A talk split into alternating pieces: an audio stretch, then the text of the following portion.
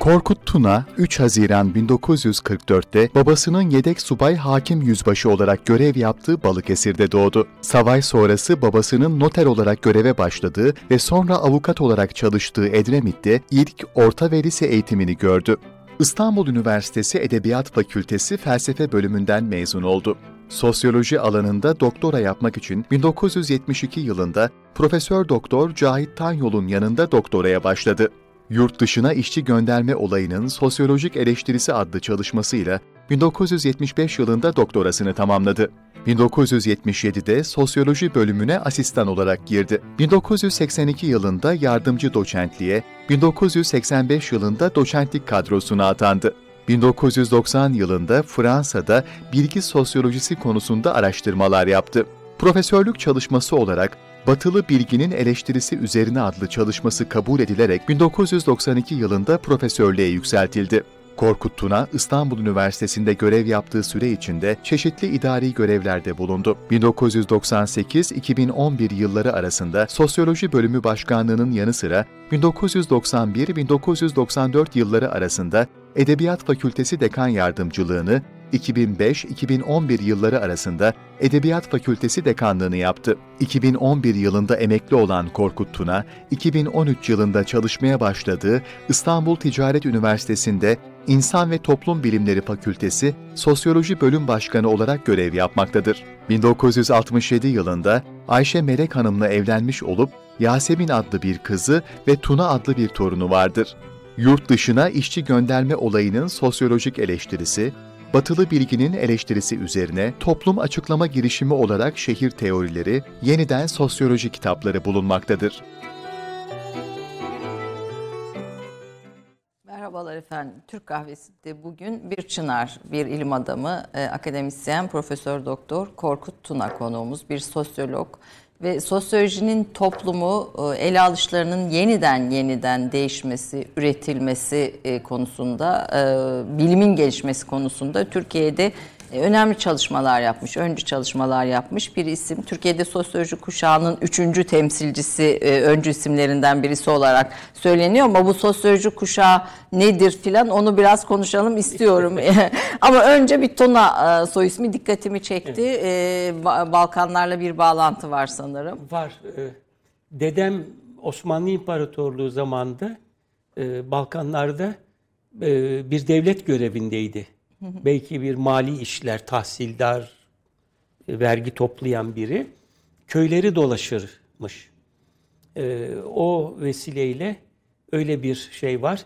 Sonradan babamın e, soyadı kanunu çıktığı zaman Tuna'yı almasının onunla şeyi var. Çünkü babam da o topraklarda doğdu. Doğmuş, evet. Sonra dedem ölünce e, onlar e, Selanik'e babaannemle göçüyorlar.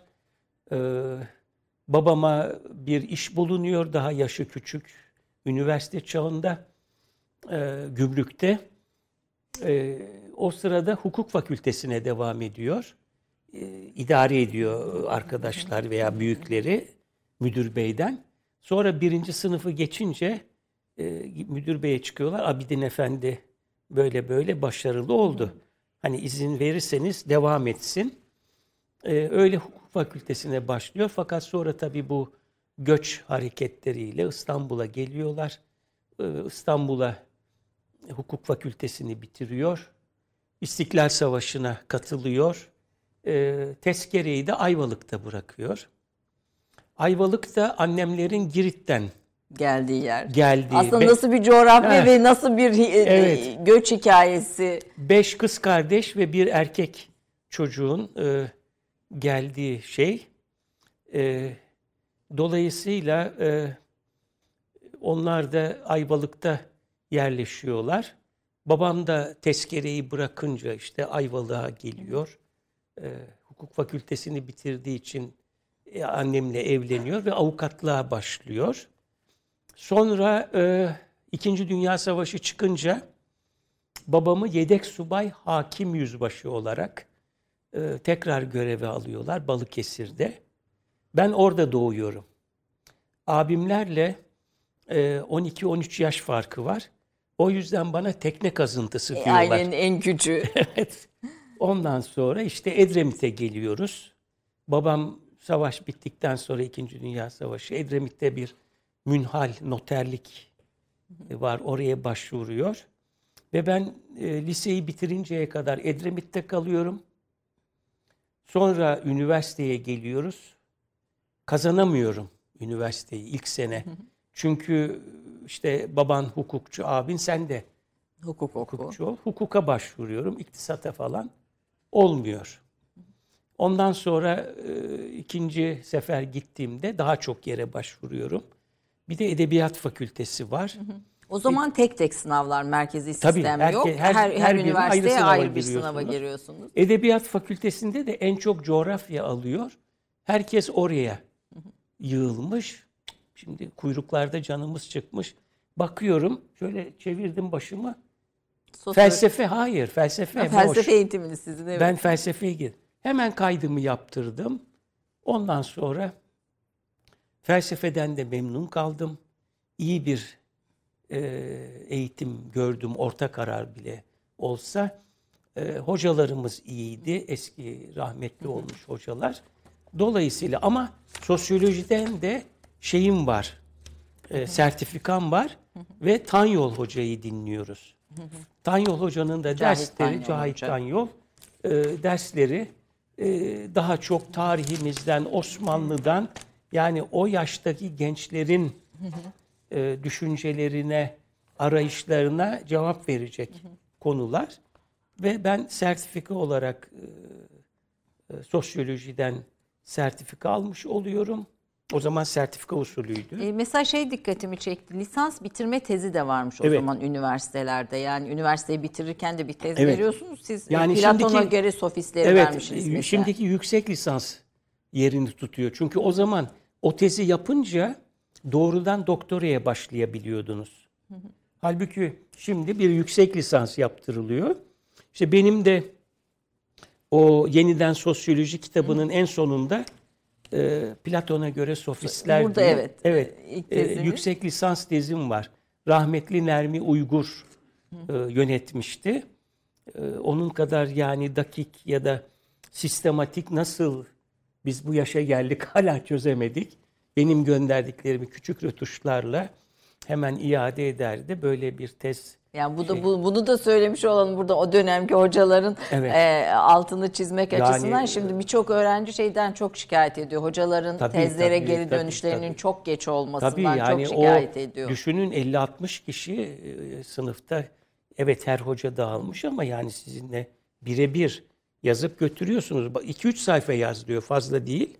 Onu götürüyorsunuz hemen cümleler düzeliyor şu bu.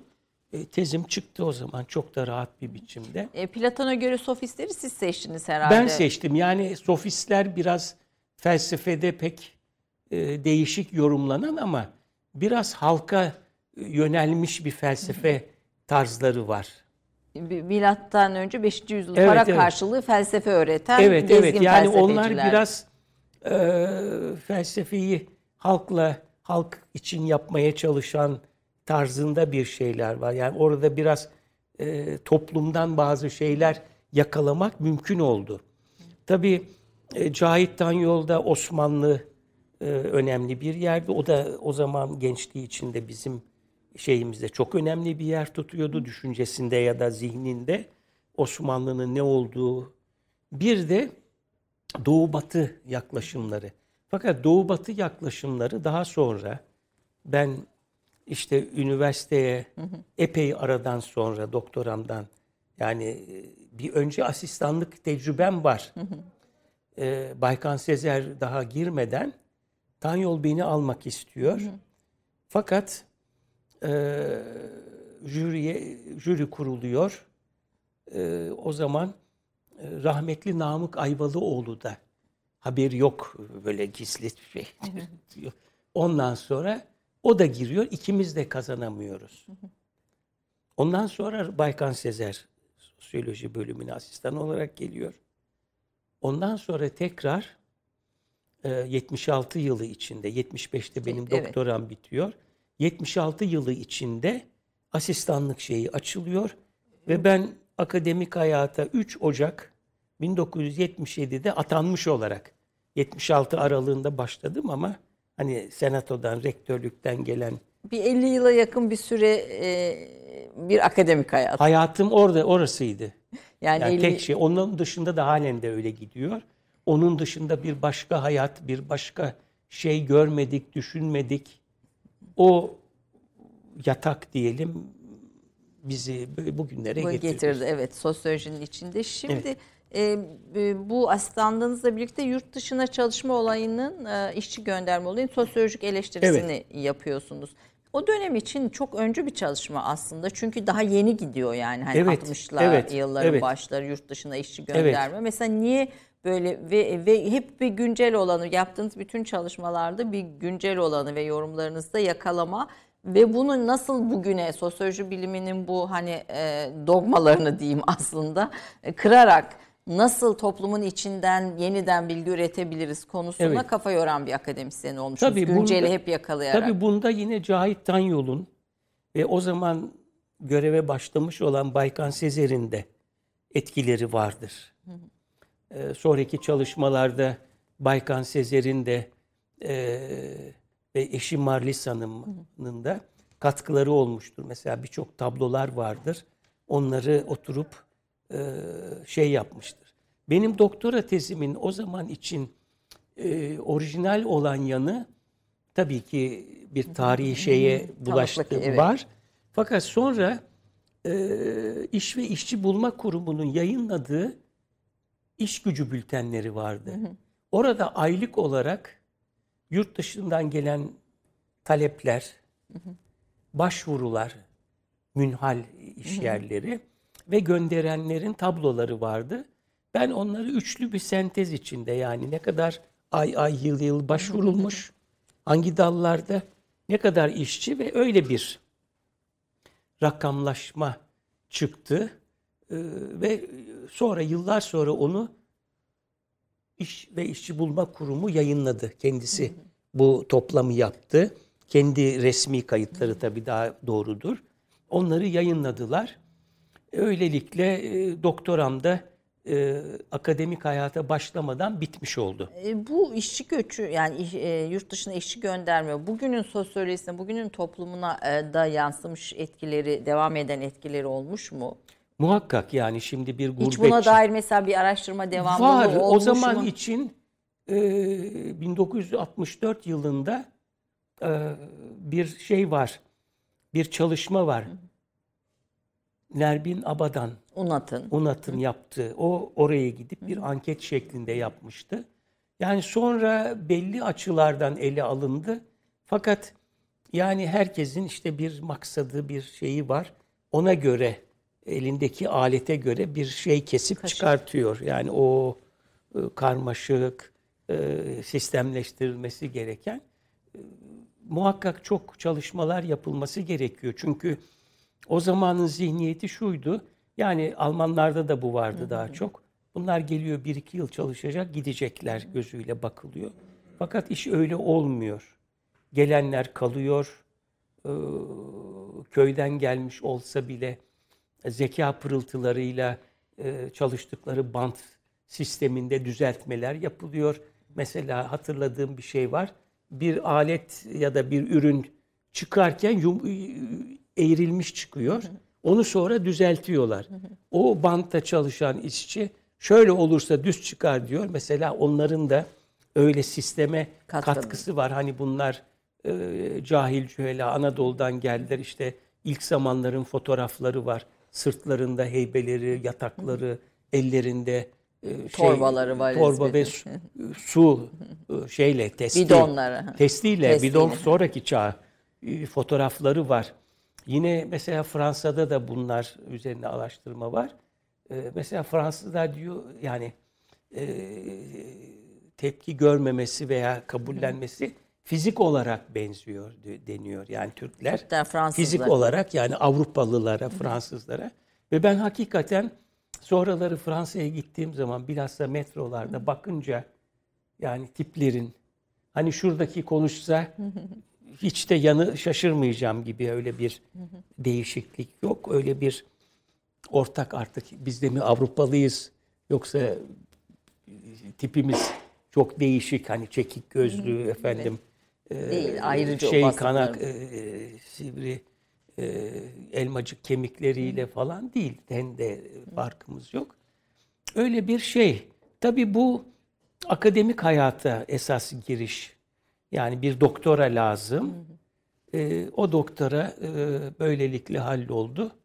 Ondan sonra tabii diğer e, Yani daha sonra Fransa şehir üzerine yaptığınız çalışmalar var. Şehirlerin ortaya çıkması aslında onun üzerine de bir hayli e, not aldım. Çünkü e, şehri ele alırken Batı'nın şehri ele almasını, küreselleşmeye e, uygun hale getirmesini e, de eleştiriyorsunuz. Yani aslında e, ba- batılı bilginin eleştirisine o dönemlerde başlamışsınız Evet, zaten. Yapmaya evet. başlamışsınız. Hatta Marx'ın şehre alış e, yöntemini değerlendirme yönteminin de tekrar gözden geçirilmesi gerektiğini Evet. söylüyorsunuz. Mesela Asya, Afrika, Latin Amerika şehirlerinin hiç konuşulmadığını şehri alırken, Batı şehrinin merkeze konduğunu, Doğu şehirlerinin e, hep daha kenarda ve çeperde Evet kaldığına işte bir dair- Kahire mesela daha çok e, baktığım zaman hani e, bizim bu yörenin şehirlerinden neler araştırılmış gibi e, işte Kahire'nin daha çok ortaya çıkıyor. Yani o da işte biraz e, Batı'nın emperyal sömürgeci şeyleriyle ilişki içinde olduğu ya da oralarda tezgah kurup çalışmaya başladığı yerlerin çalışmaları olmuş. Tabii e, belki bilgim kıttı, bazı şeyler belki yapılmıştı ama hani en azından şöyle bir e, epey de e, çalıştım yani. E, Fransa'da çalıştım. Yani dilim az çok da olsa Fransızcaydı. Yani Fransa'da Ortaçağ Araştırmaları Merkezi de çalıştım. Ortaçağ Araştırmaları Merkezi önemli bir merkez. Ee, ikinci giden ben oldum. İlk Baykan Sezer gitmiş. İkinci ben gittim aynı koridorda. Sonra üçüncü olarak Betül Çotuk Söken felsefeden gitmiş. Orası Centre Medieval bayağı e, önemli bir şeydi.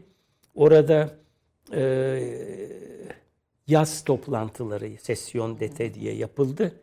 E, ve e, tebliğler daha çok üniversiteyi yeni bitirmiş e, veya bitirmekte olan gençler gelmişti, davet edilmişti. Ben biraz yaşça onlardan büyüktüm.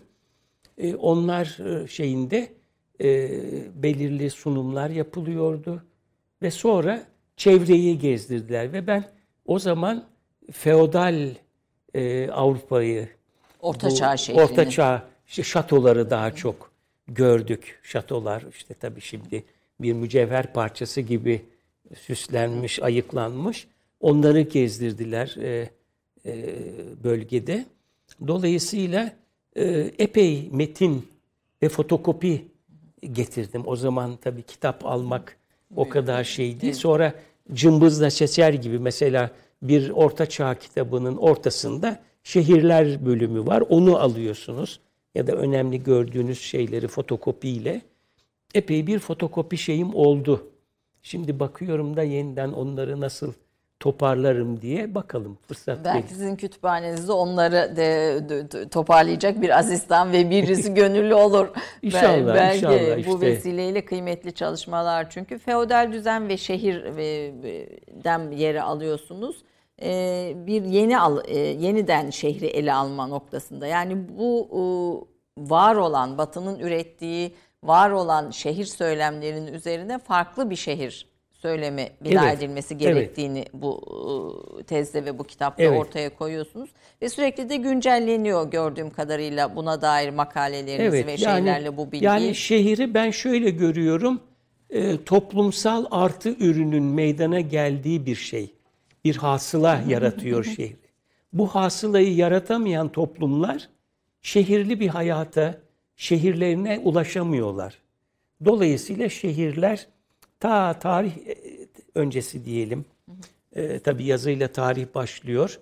Ama o dönemlerden işte bir hasıla, bir artı ürün, bir zenginlik yani yiyip içik yedik e, tohumluk için ayırdıktan sonra başka işler yapmaya izin veren bir malzeme çıkınca e, şehirler biraz bununla ortaya çıkıyor ve bu önemli bir gösterge. Yani e, şehri olan bir toplumun e, bütün e, ilişkileri neyse gidiş geliş her şeyin ötesinde toplum olarak bir hasıla yaratmış olması, şehri de besleyecek bir artı ürün yaratmış olması gerekiyor. Bu sadece kırsal bir artı ürün değil, tabii ki şehrinde yarattığı Kültürü.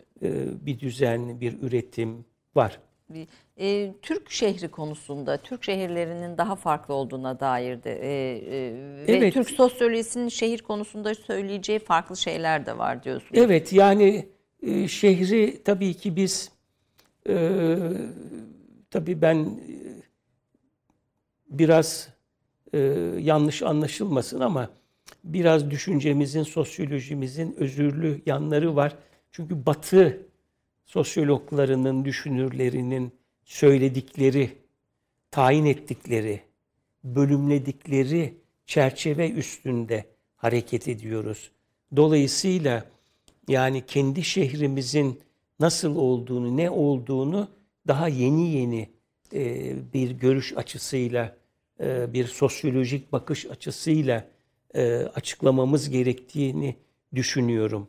Yani, bu- Yani aslında bunu da biraz açalım. Bu tabii batılı bilginin eleştirisi üzerine iç içe geçmiş de bir taraftan bir konu. Biraz önce konuşurken de ellerinde bir bilgi kepçesi var. Yani bir, bir şey o kepçeyi daldırıp toplumun içinden bir şey çekiyorlar ve o çektiklerinin üzerine bu böyledir e, diye yorum yapıyorlar dediğiniz sosyolojinin e, bir anlamaya çalışan Evet. tarafı için özellikle. Evet.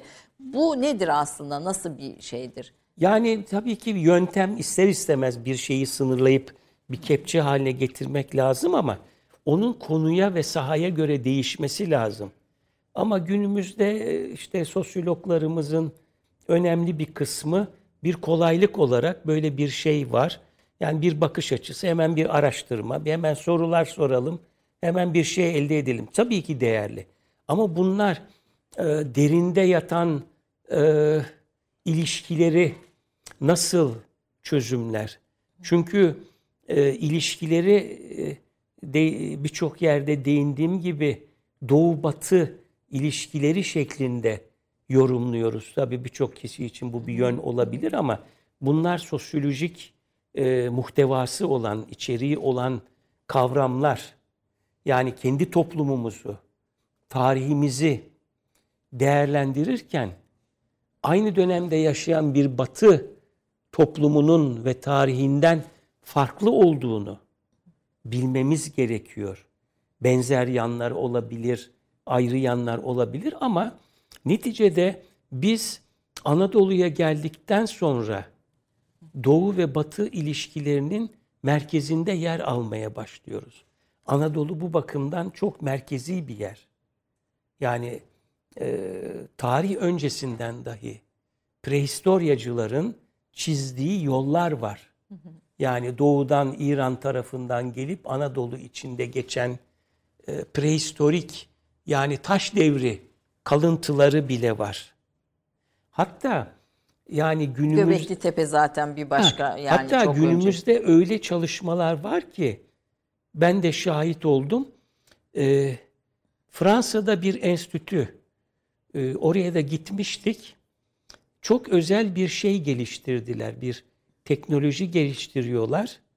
Mesela elinizdeki bir kağıdı e, çok hassas e, diyelim bilgisayarın optik şeyiyle mikron derecesinde İnceleyici. ayrıntıya şey yapabiliyorlar. Derinliğine e, malzeme alabiliyorlar.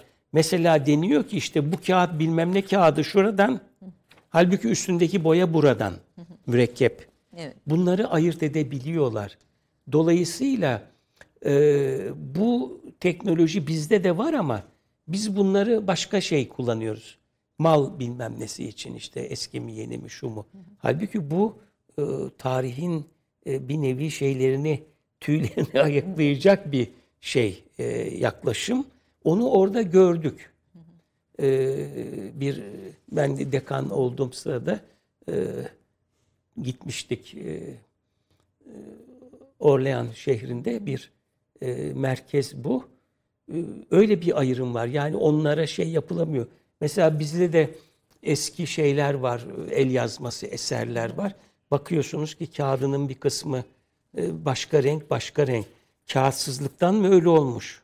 Sonra mı ilave edilmiş? İnce, Birilerinin ince onları det- bakması Yani tarihi araştırmalar çok önceki döneme ilişkin Anadolu'nun merkezi olduğunu ortaya koyuyor. Tabii. Bir reklam araştır reklam arası verelim. Araştırma deyince tabii sosyolojik araştırmalar hemen oraya gitti. Bir reklam arası verelim. Oradan sonra Türk şehri neden farklı? Doğu ve İslam şehirleri ve Batı şehirleri arasındaki farkı konuşmaya devam Evet. edelim. 30 saniye reklam arası. Türkiye'nin tek haftalık haber dergisi Gerçek Hayat, gündemi yakından takip ettiği dosya ve röportajlarıyla her pazartesi okuyucusuyla satış bayilerinin raflarında buluşuyor. Gerçek Hayat artık sayfalardan dijitale taşıyor. Sayfalara sığmayan yazılar, röportajların perde arkası, interaktif içerikler. Gerçek Hayat artık size daha yakın. Tüm içeriklerden ilk haberdar olmak istiyorum diyenler. Gerçek Hayat, GZT'nin sosyal medya hesaplarına davet ediyor. Reklam arası sona erdi. Efendim Türk kahvesinde konuğum Profesör Doktor Korkut Tuna, Türk sosyolojisinin önemli isimlerinden birisi. Bir çınar, e, ilminizden, bilginizden daha çok faydalanmalıydık. E, daha çok eserle belki Bundan talebelerinizin sonra. yönü bundan sonra e, daha çok eserle e, ortaya çıkar, e, eser ortaya çıkar diye umut ediyorum.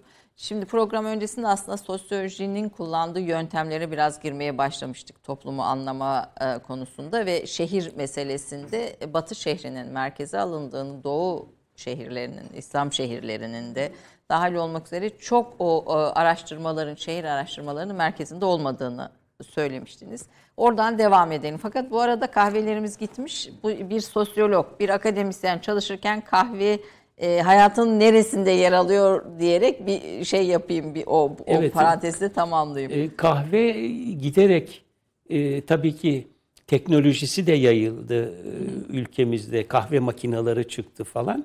Yani kahve e, çayın yerini aldı. Kahvaltıda da kahve içiyoruz. İşte e, çalışırken de kahve içiyoruz. Tabii kafeinsiz içiyoruz. Yaş gereği diyorsun. Evet biraz e, rahatsız etmesin diye. Ama önemli bir şey hakikaten yani kahve üstüne yazılmış, söylenmiş şeylerin ne kadar önemli olduğunu insan anlıyor. Çünkü e, iyi bir refakatçi sizinle. Ne Yürüdüğünüz yolda, yaptığınız şeyde tabii yurdumuzda da kahve önemliydi fakat çay şimdi Onun onu yanında. biraz bastırdı. Ama yine e, işte ithal de olsa bir kahve e, şeyimiz başladı yine devrimiz. E, Güzel bir şey kahve.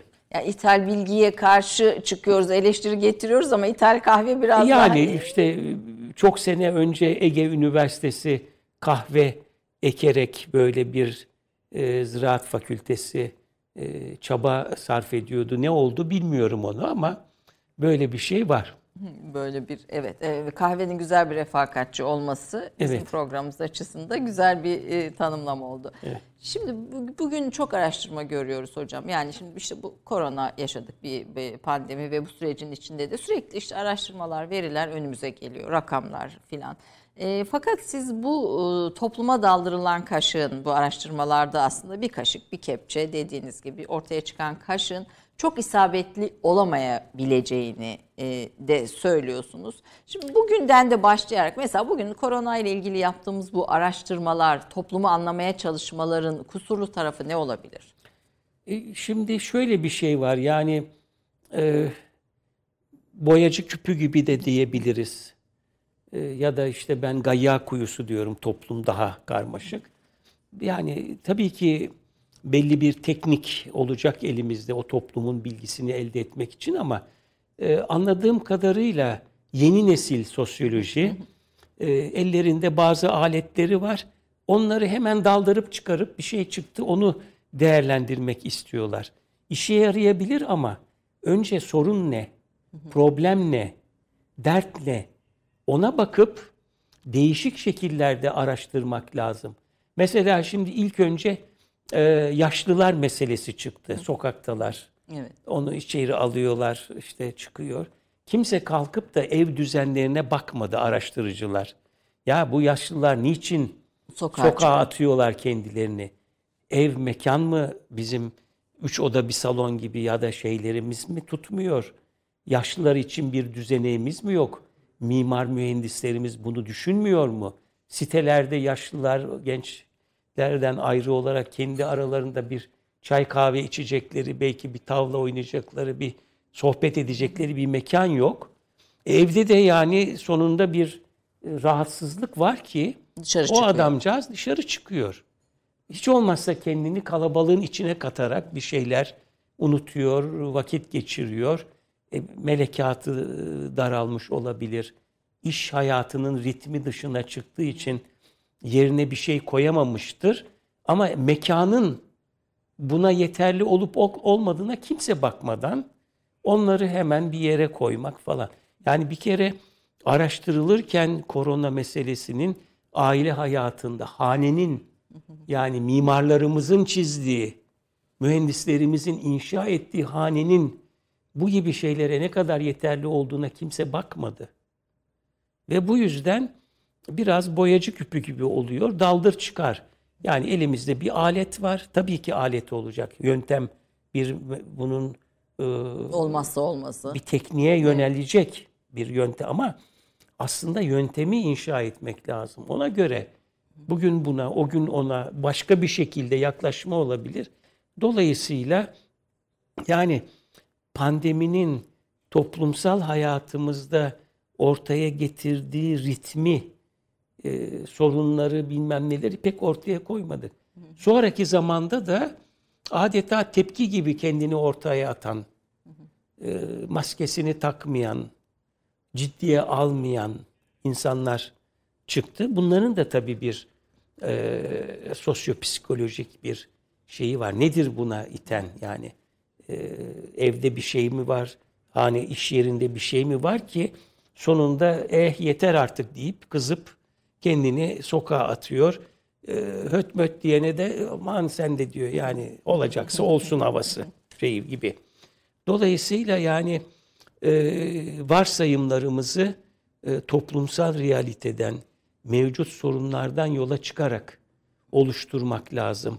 Ona göre bölümlemek lazım. Evet böyle bir şey var ama bu daha önemli. Dolayısıyla biz bu çalışmamızda bunu ele alacağız diye. Halbuki e, sözünüzü kestim. Sosyologlar diye bir e, web sayfası oluştu.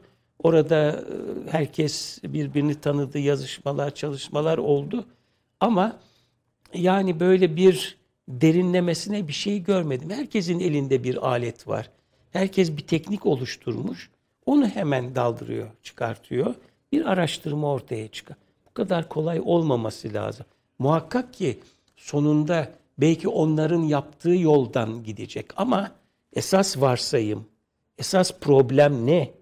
Biz nesini araştıracağımızın önceden daha iyi konması lazım ki biz aşağıya inelim, e, onu tayin edelim, araştıralım, sorunları bulalım yani bilinmeyen fakat bir can alıcı bir nokta varsa bulalım. Ya mesela işte Roma e, bambaşka bir tutum sergiledi bu araştırmada. İşte New York bambaşka bir tutum sergiledi. E, İşte Pekin zaten hani Çin e, şehirleri Wuhan filan bambaşka. Biz bambaşka. Her şehrin bir kendi kimliği de aslında o araştırmalarda farklı yöntemleri beraberinde getirmeli değil mi? Tabii tabii yani o şehrin coğrafyası diyelim, baroşu mu diyelim, kenar mahallesi mi diyelim, falan semti mi diyelim.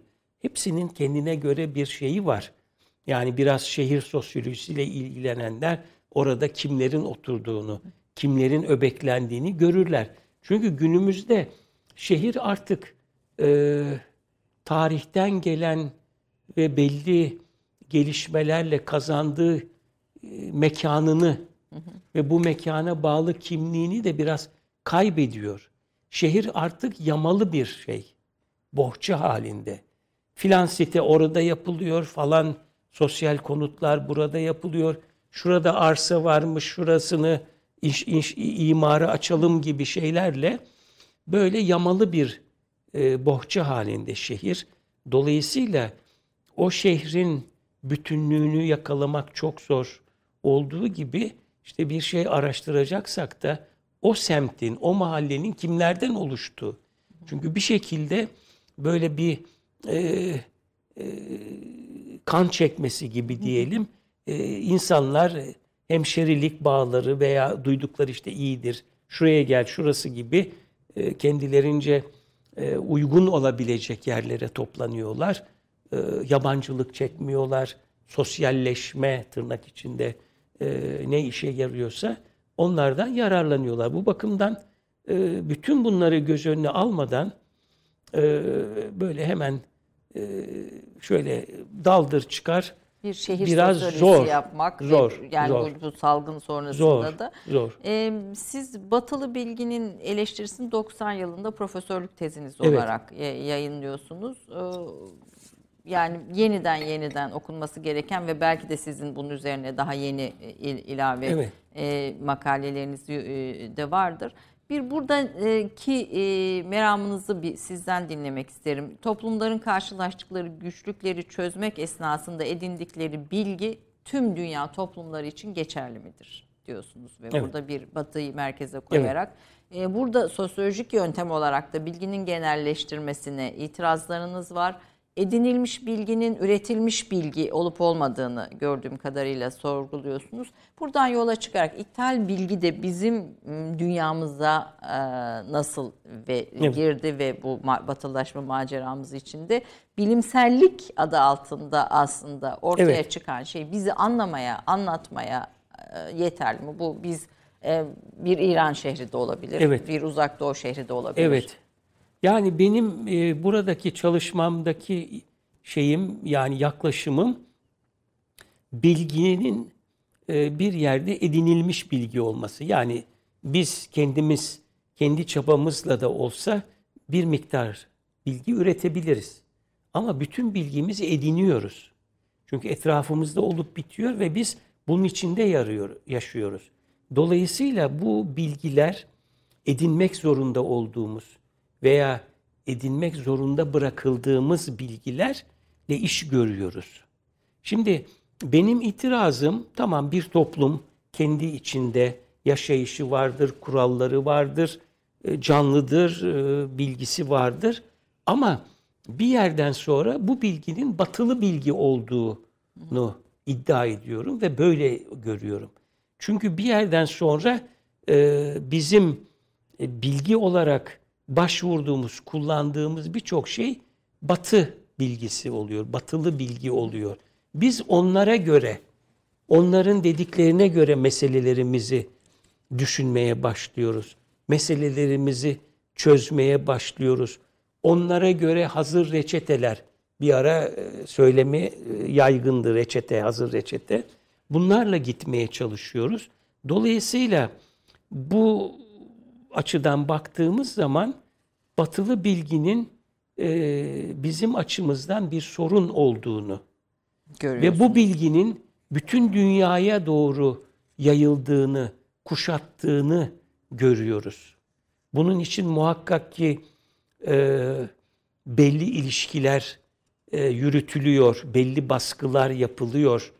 E, batının bir yerden sonra bütün çabamıza rağmen bizi de e, baskılayarak dünya egemenliğini eline geçirmesi, bizim Viyana kapılarına kadar efendim e, Arabistan'dan, İran'dan, Balkanlardan, Kuzey Afrika'dan e, elde ettiğimiz yerleri e, eline geçirmesi, bizi sıkıştırması ve sadece e, savaş olarak değil ama bu ürettiği bilgilerle tırnak içinde de bilimsel bilgilerle bizi bir yere sıkıştırdığını görüyoruz.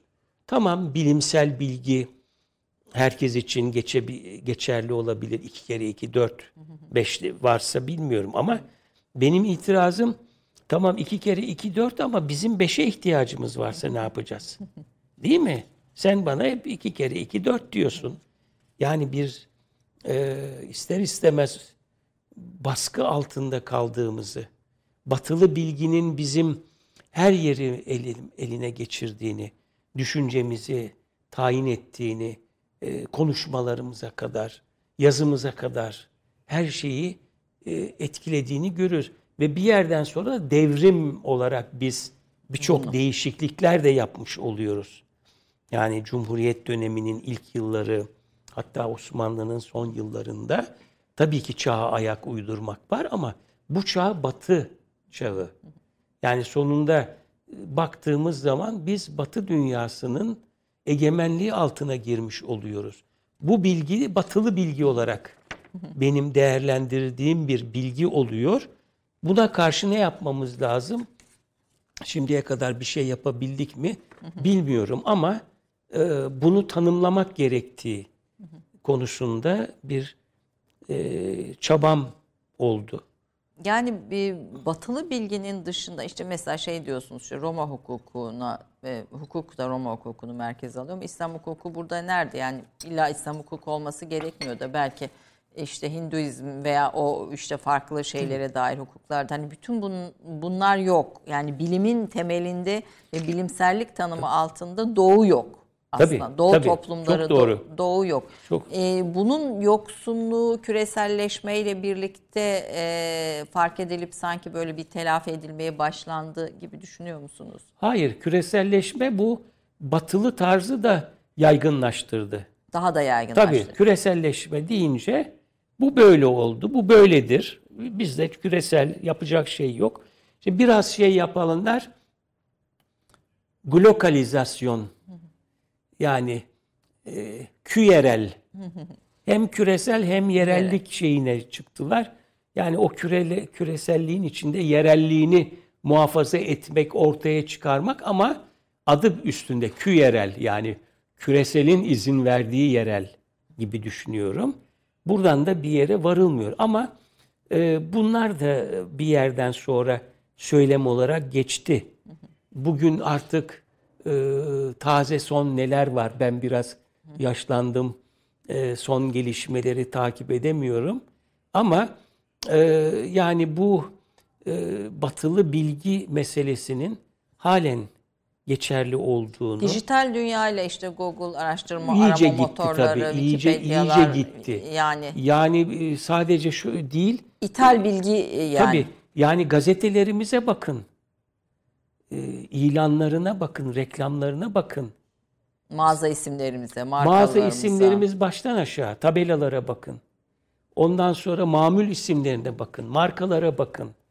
İşte geçenlerde e, bir gazetede e, bir e, büyük Türkiye çapında bayiliği olan bir e, firmanın e, ilkokul, ortaokul çocukları için e, malzeme satışı işte çantalar, defterler, kalemler, silgiler hiçbirinin adı Türkçe değildi. Ve bu Türkçenin kayboluşu e, giderek artıyor. Farkında olmadan bu hele pandemi dolayısıyla da bu işlerin e, bir bilenler tarafından daha iyi çözülür olması yeni markalar, yeni isimler yarattı. Hemen tıklıyorsunuz, size bir şeyler getiriyorlar, bir şeyler yapıyorlar. Dolayısıyla e, Türkiye bakir bir saha olarak bu şeyin işgali altında. İthal bilginin. İthal bilgi, marka artık, mamül e, hepsi girdi yani. Sadece Türkiye değil, tüm dünya aslında. Tabii ama işte bizim yani bir bulunduğumuz Anadolu'nun e, doğu batı ilişkileri açısından iki dünyanın İslam da dahil olmak üzere ortaya konmuş büyük uygarlıkların temsilcisi olma ve bunları batıya taşıma çerçevesinde e, önemli bir konumumuz olduğuna inanıyorum ve bu hala da sürüyor. Batıya taşıma dedim bakarsanız Osmanlı'nın e, Anadolu'da, Erzurum'da, Konya'da pek fazla bir şeyi yok. Bütün yaptıkları Rumeli'de, Batı'dadır evet. batı tarafında. Çünkü biz batıya doğru bir yol almışız. Buraları zaten bizimmiş. Evet. Selçuklu bir şey yapmış işte diğer beylikler. Çok da fazla bir şey yapmamışız Ama camileri var, evet, türbeleri evet, var. evet. Yani bir renk var. Ee, Selçuklu'yu da o kadar iyi bilmiyoruz. Süslemesi, şusu busu ama biz onu zaten Türkleşmiş bir Anadolu'dan e, yola çıktık. E, hatta o Timur şeyinde falan Anadolu elden gitti de Rumeli'den kurtardık. Yakaladık olayı. Evet e, şeyi o bakımdan e, yani e, bizim bakış açımız, bizim meseleyi görüşümüz önemli. Yani e, biz bir kültür ve eser, insanlık neyse toplumsal şeyler olarak belli bir coğrafyaya yayıldık. Ve sonra o coğrafyadan toplandık. İzlerimiz var. Suriye'nin Anadolu'dan önce Türkleşmiş bir Türk yurdu olduğunu unuttuk. Oradaki Türkler de Araplaştılar. Ve biz İran ve e, Irak uzaktı bize. Ben hatırlıyorum işte İran-Irak savaşı çıkınca aa falan dedik. Evet, oradaki Türkmenler Bal da satmıyormuşuz. Evet, halen de öyle yani bilmiyoruz. Dolayısıyla yani benim sağlığım, aklım başımda olur, ömrüm şey olursa nereden başlamak lazım diye bir çalışma içine girmek istiyorum. Yani böyle bir e, koyu bir Osmanlı Türk e, bulamaçı diyelim coğrafyaya Birbirinin yayılmış. içine geçmiş. Ha, onu kaplamış. İşte e, Viyana kapılarına kadar gitmiş. Daha ileri gitmemişiz. Niye gitmedik? Ayrı bir mevzu. Ama sonra onun üstüne ya onu iterekten veya onun üstünü kaplayarak batının yayılması başlıyor. Özellikle sanayi devrimini gelen yolda e, bütün dünya e, üzerindeki sömürgeleşme, sonra Akdeniz'i devri dışı bırakmaları, Ümit Burnu'nu adı üstünde Ümit, Ümit Burnu'nu Burnu. bularak Cap de Bonne Espérance Fransızcasıyla dolaşıp Afrika ve Çin'e gitmeleri, bütün e, ipek ve baharat yollarını e, bizim denetimimizden kurtarmaları, sonunda Azak'tan Habeşistan'a kadar olan Osmanlı'nın bir yay olarak Çizdi. Doğu Batı ilişkilerini denetim altına aldığı bıçak gibi kestiği coğrafyayı devre dışı bırakmaları oluyor. Burada bir Fransa e, ayak uyduramamış oluyor Batılılara. Biz de onlara kapitülasyonlar vererek gel sen yine Akdeniz'den geç. Bize. Biz e, sana kolaylık sağlayalım. Eski yolları aç gibilerden bir şeyler yapmaya çalışmışız. Dolayısıyla bu çerçeveyi yeni baştan anlamak için işte e, onlar böyle biz gelmişiz. Sonra onlar bizi mi itmişler, bizim üstümüze mi kapatmışlar? Yeni bir e, coğrafya, yeni bir kültür, Yeni bir medeniyet. medeniyet bastırmış ortayı, yeni bir dil şeyleri. İşte biz Anadolu şeyindeyiz ama Balkanlar hala Türkçe konuşuyor, Evet. Türkler bu, bu, var. bu geçişkenliği daha iyi anlamak lazım ve aslında sosyolojiyi düşünürken yani de bö- bu tarihi e, yapıyı, iç içe girişi, katmanlaşmayı sosyoloji çözecektir. E, Tarih bu bize büyük bir imkan sağlayacaktır. Tarihçilerin yaptığı yorumları muhakkak ki önemseyeceğiz, dikkat edeceğiz ama sosyolojinin şeyi olarak geliyor. Burada milli sosyolojinin kurucusu Ziya Gökalp tabii. Evet. Biz, biz hani sizi e, ne ilgili konuşurken de sosyolojinin üçüncü kuşağı diyoruz. Birinci kuşağı Ziya Gökalp. İkinci kuşak e, dediğimiz e, sosyolojide, Türk sosyolojisinde e, e, Daha çok üniversitelerin, Ankara ve İstanbul üniversitelerinin kadroları ikinci Evet, kuşak, kuşak. olarak geliyor. İşte Ankara'da e, ne olduysa oldu birdenbire tasfiye edilen e, Ankara e, Üniversitesi e, sosyologları var. Behice Boranlar, şunlar, bunlar, Niyazi Berkesler. Onlar bir e, tasfiye edildi. edildiler. Ee, ne olduysa oldu. Ee, mesela Muzaffer Şerif e, dünya çapında bir sosyal ps- psikologtu. Ne yaptılarsa e, onunla gidip konuşanlarla Türkçe bile konuşmamış. o kadar. O kadar e, bir- üzülmüş. Evet. Evet işte Niyazi Berkes e, yurt dışında vefat ediyor. E, yazdıkları kitaplar bize değil de Batılılar için yazılmış kitapları sonra tercüme ediyoruz. Bizi onlara anlatıyor bunlar. Bir de İstanbul ekolü var. İşte Ziya Gökalp'le başlayan, onun devamı olarak. Prens Sabahattin burada e, bir Prens Sabahattin yani üniversite kadrosu içinde yer alamadı. Ee, onun e, tilmizleri diyelim bazı e, şeyleri talebeleri. e, devamcıları yer alsa bile e, kalıcı olmadı. Yani Prens Sabahattin daha çok dışarılıklı bir sosyolog olarak şey yapılabilir. İşte e, önemli eseri Türkiye nasıl kurtarılabilir diyor. Kurtarırız, kurtulur demiyor. Yani biraz e, dışarıya yazmış, e, dışarıda e, desteklenmiş, parasız kaldığı şöyle böyle olduğu zamanlar. Dolayısıyla Jön Türkler içinde önemli bir faaliyeti var. Fakat şimdi dışarılıklı deyince o zaman da e, bugün de mesela işte daha dışarılıklı yazarlarımız, aydınlarımız var diyoruz Var. ya o zaman için de aynı şey geçerli e, Var ama demek. onlar bir yerden sonra yani Osmanlı'ya geri dönmüşler. Devlet onları işte e, bahçecilik için göndermiş. Orada başka bir şeye sosyoloji yapmışlar, hukuk yapmışlar. Ama sonra dönmüşler. Evet. Onun dönüşü e, olmuş fakat bir reaksiyonla karşılaşıyor.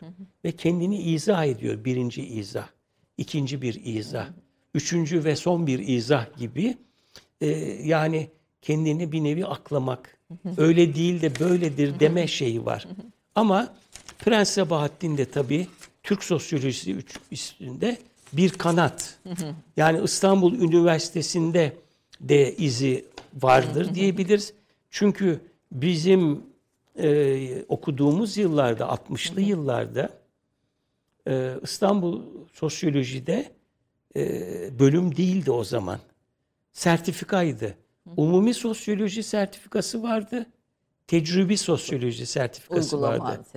yönetimi. Tecrübi sosyoloji biraz e, Nurettin Şazi Köse Mihal, e, Muzaffer ve Oya Sencerlerle daha çok biraz alana yönelikti ama gerisine baktığımız zaman biraz Prens Sabahattin Vari izler Yani akademik Vardı. dünyada Evet. da e- etkisi olmuş. var. E, Siz bu kuşağın üçüncü kuşak. e, Öyle deniyor. Yani üçüncü kuşak deyince işte e, ne zamandan başlatılır bilmiyorum. Yani bizim e, epey e, tabii sosyoloji de yaygınlaşıyor. Yani sosyoloji o zaman birkaç üniversitede sıkışmış. Efendim İstanbul Üniversitesi'nde, Ankara Üniversitesi'nde, sonra İzmir ve Erzurum'da başlıyor. e, başlıyor. Orhan Türkdoğan orada uzun zaman falan çalışıyor. Böyle bir şey var. Sonra yaygınlaşmaya başlıyor.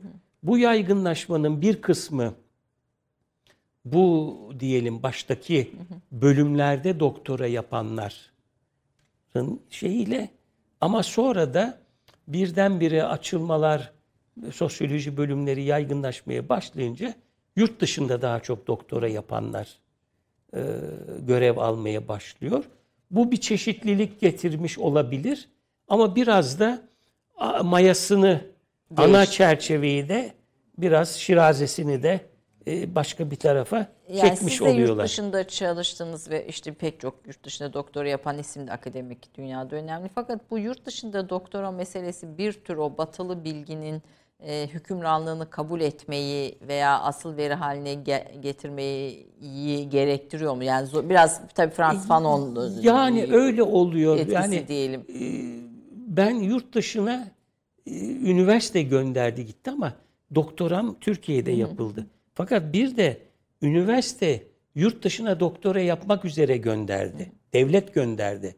Milli Eğitim Bakanlığı Evet, gönderdi. şimdi bugün de işte gönderiyor. onlar e, işte diyelim ki kimin eteğine yapıştılarsa doktoraya kabul edilmişlerse o çerçevenin e, tarzında yetiştiler. O e, bakış açısına Yani aslında Sahip. bilimsel ekoller dediğimiz şeyi de konuşurken o kişisel faktörleri işte nerede nasıl o çalışmaların yapıldığını da demek ki dikkate almak gerekiyor. Tabii, yani, yani yani çünkü- bilimsellik bağımsız kişiden zaman, mekan, fikirlerden, ideolojilerden bağımsız bir çerçeve sunmuyor bize değil sosyal tabii. bilimlerde. Yani bilimsellik doğrudan doğruya tarihimize, toplumumuza bağlı e, yaklaşımlar, taraf tutmalar ve şeyle oluyor. Hani bilimsellikle taraf tutma denilecek ama yani bal gibi bilimsellikle taraf tutuluyor. Bugün nötr bir bilimsellik yok. Bilim önündeki problemi çözüyor. Devlet senin önüne, üniversitenin önüne, e, araştırma projesi olarak önüne bir problem koyuyorsa sen onu çözmek zorundasın. Dolayısıyla bütün bunlardan hayır ben yapamam dersen zaten bir şey yapamazsın. Çünkü e, seni dürtüleyen bir sorun olması lazım. O sorun işte böyle tayin ediliyor. Ya da hasbel kader kendimiz bir şey bulmaya çalışıyoruz da işte batılı bilgi gibi bir şey yakalayıp onu eleştiriyoruz falan.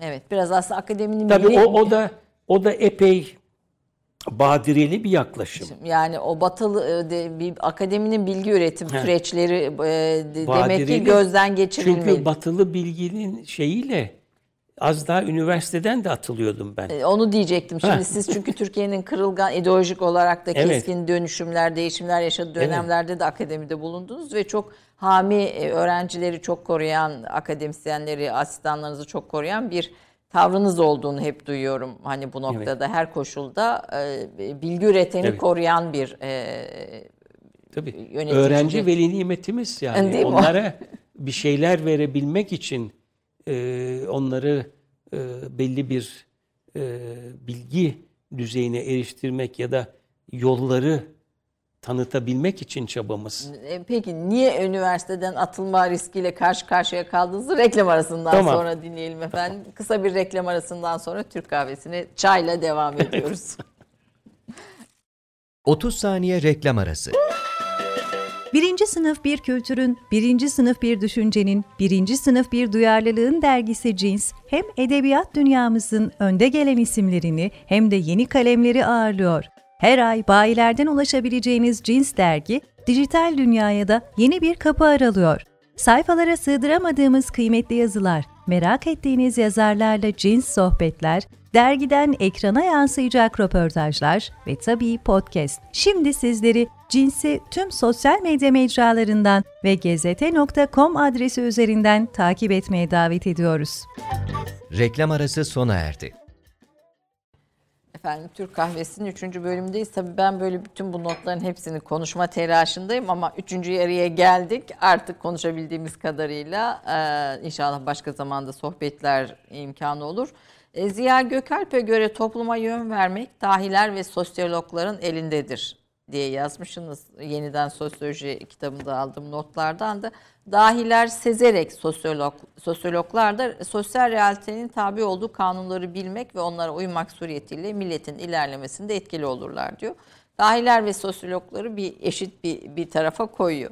Fakat siz e, ni- nitekim Ziya Gökalp'in tespitlerinde de Türk sosyolojisinin kurucusu sosyolog vaaz değil tespit etmelidir e, cümlelerinde alıntılıyorsunuz. Ama bu milli sosyolojimizin kökenlerini ortaya koyan Gökalp'in söylemleri de tetkik edilmeli, yeniden ele alınmalı ve tartışılmalı diyorsunuz. Bu aslında biraz da Türk devletinin e, milli kimliğinin, ulus devletin de kuruluşunun temellerini de oluşturuyor. Çünkü Batı'yla işte kaç yüzyıl mücadele edip Kurtuluş Savaşı verip Batı'dan kurtuluyorsunuz. Sonra da Batı gibi olmaya, batılılaşmaya çalışıyorsunuz. Dehşet bir ikilem ve hala bir yüzyıl sonra Cumhuriyet kurulduktan sonra peşimizi bırakmayan işte Prens Sabahattinlerden de başlayan peşimizi bırakmayan bu ikilemi hala tartışıp ve bunun açtığı yaraları işte travmatik şeyleri de tedavi etmeye çalışıyoruz.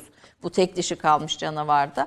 Burada Ziya Gökalp'in üçlemesi Türk milletindenim, İslam ümmetindenim, Batı medeniyetindenim. Bir formül bulmuştur Evet. diyorsunuz ve bu formül bu devletin, ulus devletinin de e, üzerinde yükselmesine sebep olmuştur. Bu ikilemi çözmek Evet. için. Ama bugün bu formülde konuşulmalı, yeniden ele alınmalı diyorsunuz. Biraz bunu da konuşmak isterim, Evet. çok kısa değinmenizi isterim. Tabii e, e, Ziya Gökalp orijinal bir insan ve yani sosyolojimizin babası eserleri çok.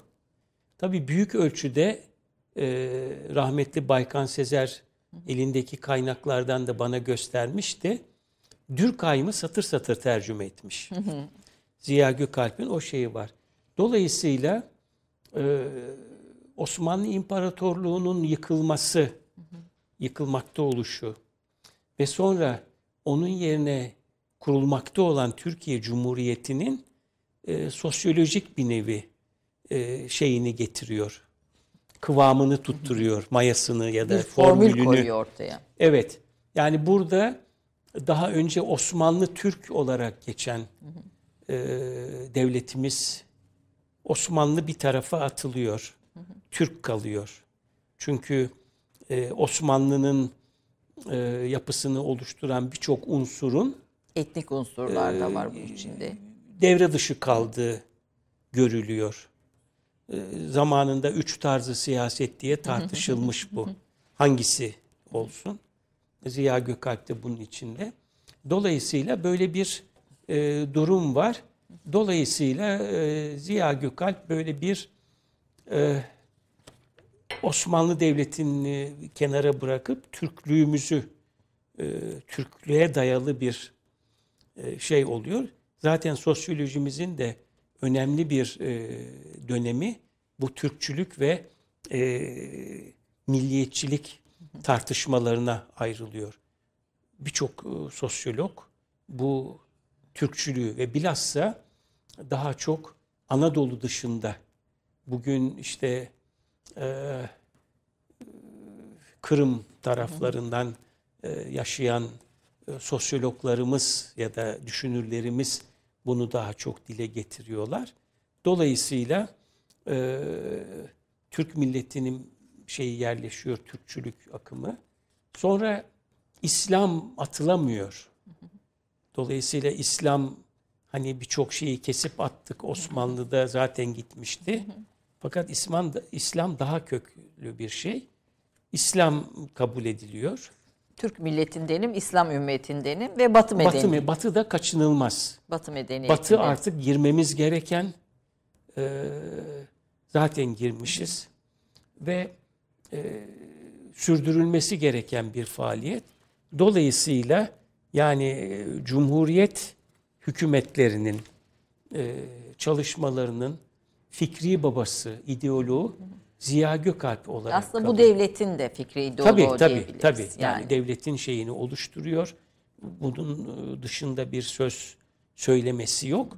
Zaten Ziya Gökalp şöyle diyor. Benim sosyolojim hem teliftir hem tercümedir. Teliftir diyor çünkü onu Türk tarihine uyguladım ve Türkçe kavramlar kullandım. Tercümedir diyor çünkü onu Durkheim'ın ilmi metodunu kullanarak yaptı. aldım diyor. Dolayısıyla böyle bir yapıda yani sosyoloji e, bu yıllarında bu gözle de değerlendirilmesi gerekiyor. E, yeni kurulmakta olan devletimizin ve cumhuriyetimizin temellerinin atıldığı, çalışmalarının yapıldığı, e, Osmanlı'dan kalanların e, ayıklandığı, ötelendiği, itildiği, onun yerine Türk ve milli e, milliyetçi unsurlar, milli deyince ben e, ötekini de anlıyorum. Milliyetçi unsurların geldiği, yani Cumhuriyet neslinin gereği olan, Cumhuriyet devletinin gereği olan şeylerin sistematize edildiği bir şey var. Dolayısıyla batıdan alınacaklar var. Medeniyet kısmı. Evet. Ama bu medeniyetin içinde tabii kültür, e, yaşam biçimi, yaşam tarzı, e, bütün bunları da kapsıyor bu medeniyet tabii. tanımı. Evet. Mesela diğer sosyologlar da yazı yazıyorlar Baltacıoğlu. Türkiye doğru, batıya doğru. Yani birçok makaleler Türkiye doğru, birçok makale batıya doğru. Demek ki böyle bir şey var. Batı Bu kaçınılmaz. arada din, din faktörü biraz e, o kadar öteleniyor. değil. Yok. İslam ümmetindenim. O- Yani biz ümmete dahiliz. Onu ayıklayacak bir şeyimiz yok. Din hala çok geçerli. Herkesin vazgeçmeyeceği bir unsur. Dolayısıyla belki de işte Osmanlı'dan kalabilen bir şey. Devam eden tek o taraf. Din tarafımız kalıyor. Tabii o da e, belli e, şeylerle, ayıklamalarla belki işte çalışmalarla e, belli bir sınırlama içine tekke ve zaviyeler kapatılıyor. Hani dinin böyle bir e, toplum içindeki faaliyetleri düzenleyen dalları, kolları da biraz Budanıyor. budanıyor ya da kendi içine daha kapanmış oluyor. Dolayısıyla böyle bir şey var. Ziya Gökalp o bakımdan çok önemli. Ee, işte e, yani benim düşünce hem teliftir hem tercümedir demesi aslında Batı sosyologlarının ve bilhassa Durkheim'ın e, şeylerini birebir Peki bugün tercüme etmesi. e, yani devleti kaynaştırmada bir formül oluşturuyor Ziya Gökalp ve bir devlet bu Türk devletinin sosyolojik olarak Tabii, e, bir tabii. şeyini formülünü ortaya koyuyor. Fakat siz yeniden sosyolojide tüm bunların Ziya Gökalp de dahil, Türkçülüğün esasları da dahil yeniden e, ele alınması gerektiğini Tabii. düşünüyorsunuz. Neden? Çünkü vardığımız nokta artık çöken bir imparatorluğun ve kurulmasına çalışılan bir yeni devletin, cumhuriyetin şeyini aşmış bir durumda. Artık e, gerek bilgilerimiz, gerek iletişim ve gerekse düşüncelerimiz farklı. Dolayısıyla bizim bu süreci yeni baştan değerlendirmemiz lazım. Daha nesnel olarak içinde yaşamanın, onun ateşini diyelim, harını e, peşimizde hissedip telaşla bir şeyler yapmak yerine artık uzakta biz daha nesnel bakıyoruz. Daha objektif miyiz? O biraz tırnak içinde çünkü yapışık bir şey bu millet, milliyet, dil içimize. Ee, öyle bir şey var. Dolayısıyla bunların e, bugünlerde yeni nesiller tarafından yeni sorularla hani karşıt olmak veya bilmem ne gibi değil. Gerçekten iyi niyetle, objektif bir biçimde, halisane eski tabirle araştırılması gerekir. Artık onların da e, ellerinde bizim zamanında ulaşamadığımız kaynaklar, internetler, e, kütüphane arşivleri var. Yani benim e, Fransa'ya gidip de doktoram veya doçentliğim çalışmasında kütüphanelerden fotokopiler alıp onları böyle bir nevi işte şey gibi Taşıdığınız Ha. mallık uzun bir yani şey. böyle bir şey Evet. evet. olucu olmayacak artık. Ya bu Elimizde. imkanlarla yeniden bir ele alış yani o Ziya Gökalp'in o Türkçülüğün esaslarının Hepsini. belki devletin Yani- bu bir alt üst oluşta beraberinde getirmiyor mu? Yani aslında şimdi devletin bir devam eden geleneği var. O geleneğin içinde o sosyolojinin aslında üzerinde siyaset kurumu yükseliyor ve bir o o ama o temelleri koruyarak ele alıyor meseleleri. Ama bugün alt üst olmuş bir toplum yapısı içinde e, bu eski devam eden siyasetin yetersizliğini de görüyor musunuz? Evet. Yani artık batıya bakışımızın değiştiğini, değişmesi gerektiğini düşünüyorum. Artık bir e, fail olacaksak e, dünya üzerinde veya coğrafyamızda ona göre hareket etmemiz gerektiğini düşünüyorum. Yani o zaman böyle bir e, diyelim yanardağ patlamış, e, silip süpürmüş, biz de ne kurtarmışsak bir şeylere saklanmışız gibi. Ama artık başımızı kaldıralım, silkelenelim. Yeni bir dünya var önümüzde. Yani en azından bu korona bile alt üst etti her şeyi. Yani böyle yanına yaklaşılmayan devletlerin sapır sapır adamları gidiyor. Dolayısıyla yani e, işte yeni bir dünya kurulacak, Türkiye orada yerini bulacak gibi düşüncelerin yeniden gündeme gelmesi lazım. Bizim de sosyolog olarak sosyoloji gözüyle bu olup bitenlere bakan insanlar olarak bir şeyler geliştirmemiz lazım. Hemen kıyıda köşede sakladığımız ya da bize bulaşmış bir şekilde fikirleri şey yapıp ortaya koymak Copy-paste değil. yapıştırarak ortaya koymamalı. Yeniden düşünmemiz lazım. Yani onun için yani yeniden sosyoloji değişimin de e, bir makalede ve kitaba da adını ver- veren şey bu. Yani yeni bir dünya var, her şey yenileniyor. Hatta onu yazdığımdan beri de birçok şey değişti.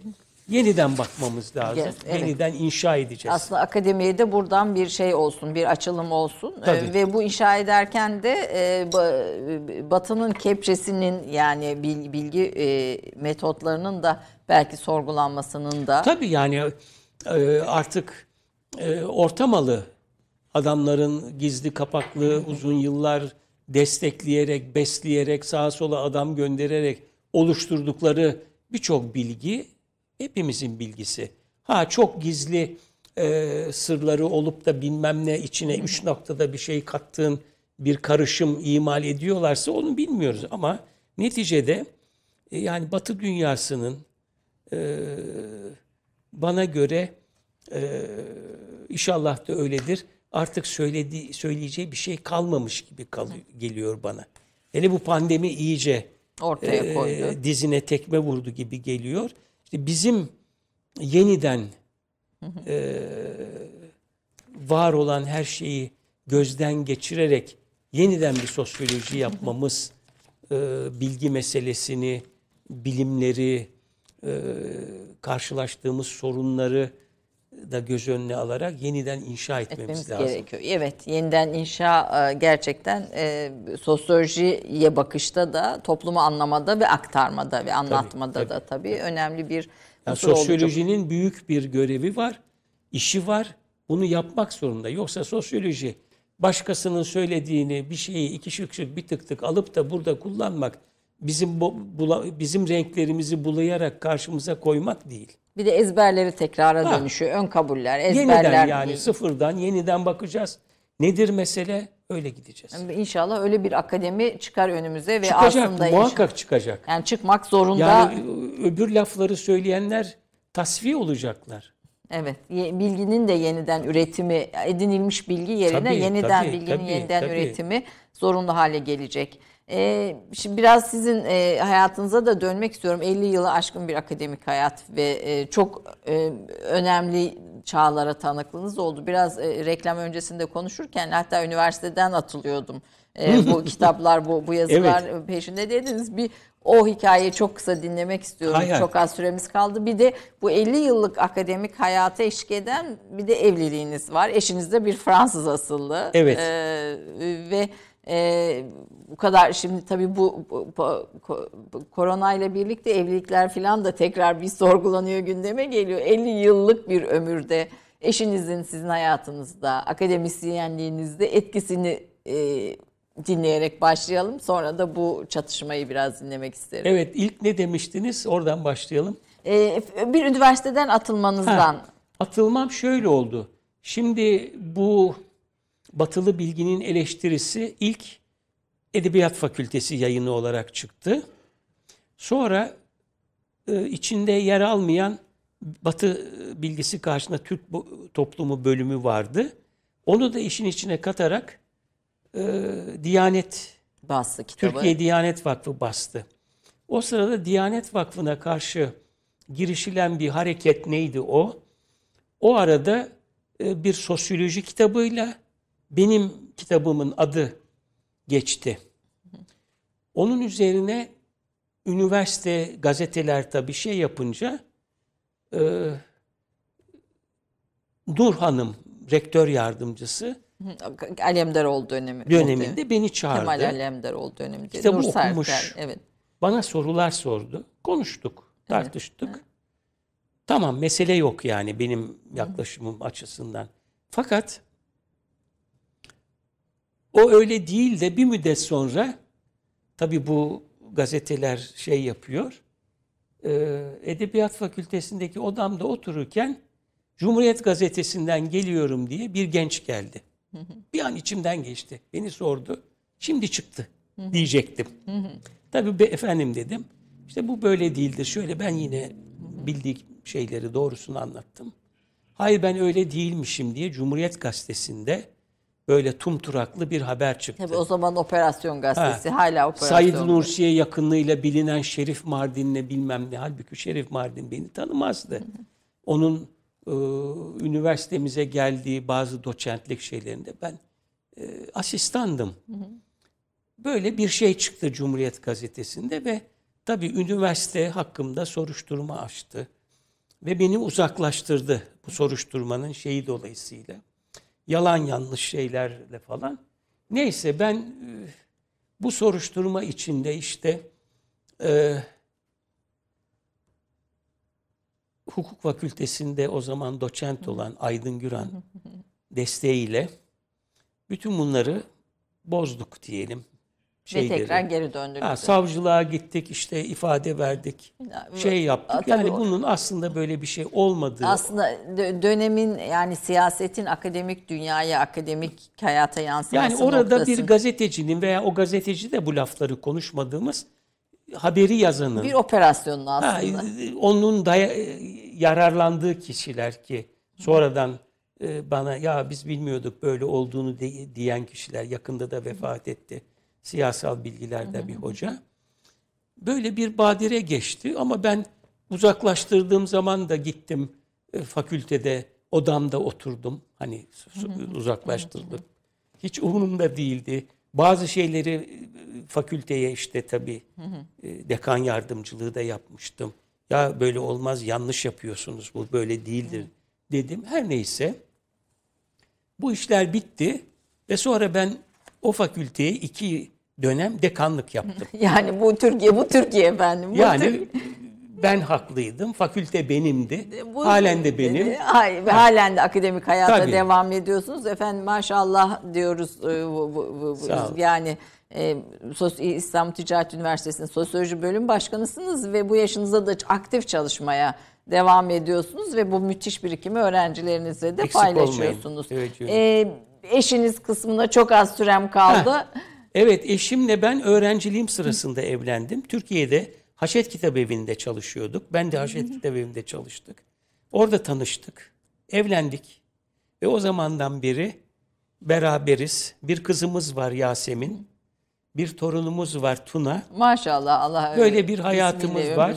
İşte bu şey dolayısıyla da daha sık birbirimizi gördük.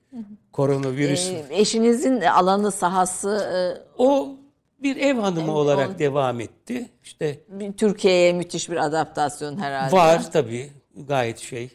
Yani onu hiçbir şekilde ayırmak mümkün değil.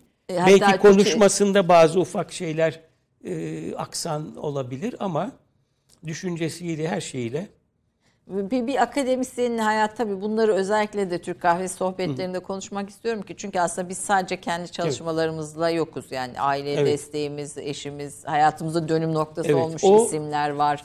Ee, bunlardan birisi eşiniz size evet akademik yani her yolculuğunuzda. bakımdan destek oldu. Yani e, ben doçent olduktan sonra e, ailenin diyelim maddi şeyini e, kısmen karşılar oldum. O çalıştı.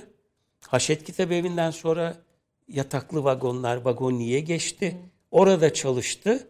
Ben onun sayesinde hem işte e, üniversiteye girdim. E, Daha çok para kazanırken yarı maaşla üniversiteye girdim. E, Yurt dışına gittim. Efendime söyleyeyim. O evi sürdürdü, çocuğumuzu büyüttü. Ben ilim aşkına onu epey yordum, ihmal ettim ama şu durumda yine benim en büyük destekçim o. Ona birçok şey borçluyum. Ayşe Melek Hanım. e, Ayşe Melek Ayşe Hanım. Melek Hanım. Buradan Ayşe Melek Hanım'a da sevgilerimizi gö- Sağ gönderelim. Ee, bütün bu akademik çalışmaların arkasında fedakar bir Evet. eş var. Var. Kızınız da devam ediyor mu? Ee, akademide mi? Başka bir alanda mı? Yok o e, şeyde e, Sosyal- Pierre Loti e, Fransızların okulu var. Orada e, anaokulunda çalışıyor. O, da eğitimle yine. Evet, Eğitimle evet, yine. öyle bir şey var. E, al, al, al, al, alakalı. Evet damadım da hukuk fakültesi kitaplığında memur olarak çalışıyor. Böyle bir ucunda. Aile gene kitaplarla, Evet, bilimle, var. eğitimle e, ilişkisini sürdürüyor. Efendim çok çok teşekkür Ben ediyorum. teşekkür ederim. Ee, kısmen böyle nis- nispi oranda, minicik oranda e, Olsun, ilminizden, olsun. bilginizden faydalanma imkanı bulabildik ama kitaplar ortada, çalışmalarınız ortada. Beni de canlandırdınız bu şey ortamında kapandıktı kendi içimize. Ee, yeniden böyle bir e, bilgi e, meseleleri neler demişim meğersem ben neymişim diye. Estağfurullah efendim çalışmalarınız Eksik ortada. olmayın. Umarım daha uzun yıllar e, İnşallah, sizden istifade inşallah. ederiz öğrencileriniz ve İnşallah, akademik dünyada. inşallah efendim. Efendim sosyoloji yeniden düşünmek üzerine Türk kahvesinde konuştuk ama bunu ko- konuşurken de bunu e, çalışan akademi bir e, akademisyenin bir profesörün e, arka planında biraz öğrenmeye ve anlamaya çalıştık. Haftaya bir başka Türk kahvesi sohbetinde buluşmak üzere hoşçakalın diyorum.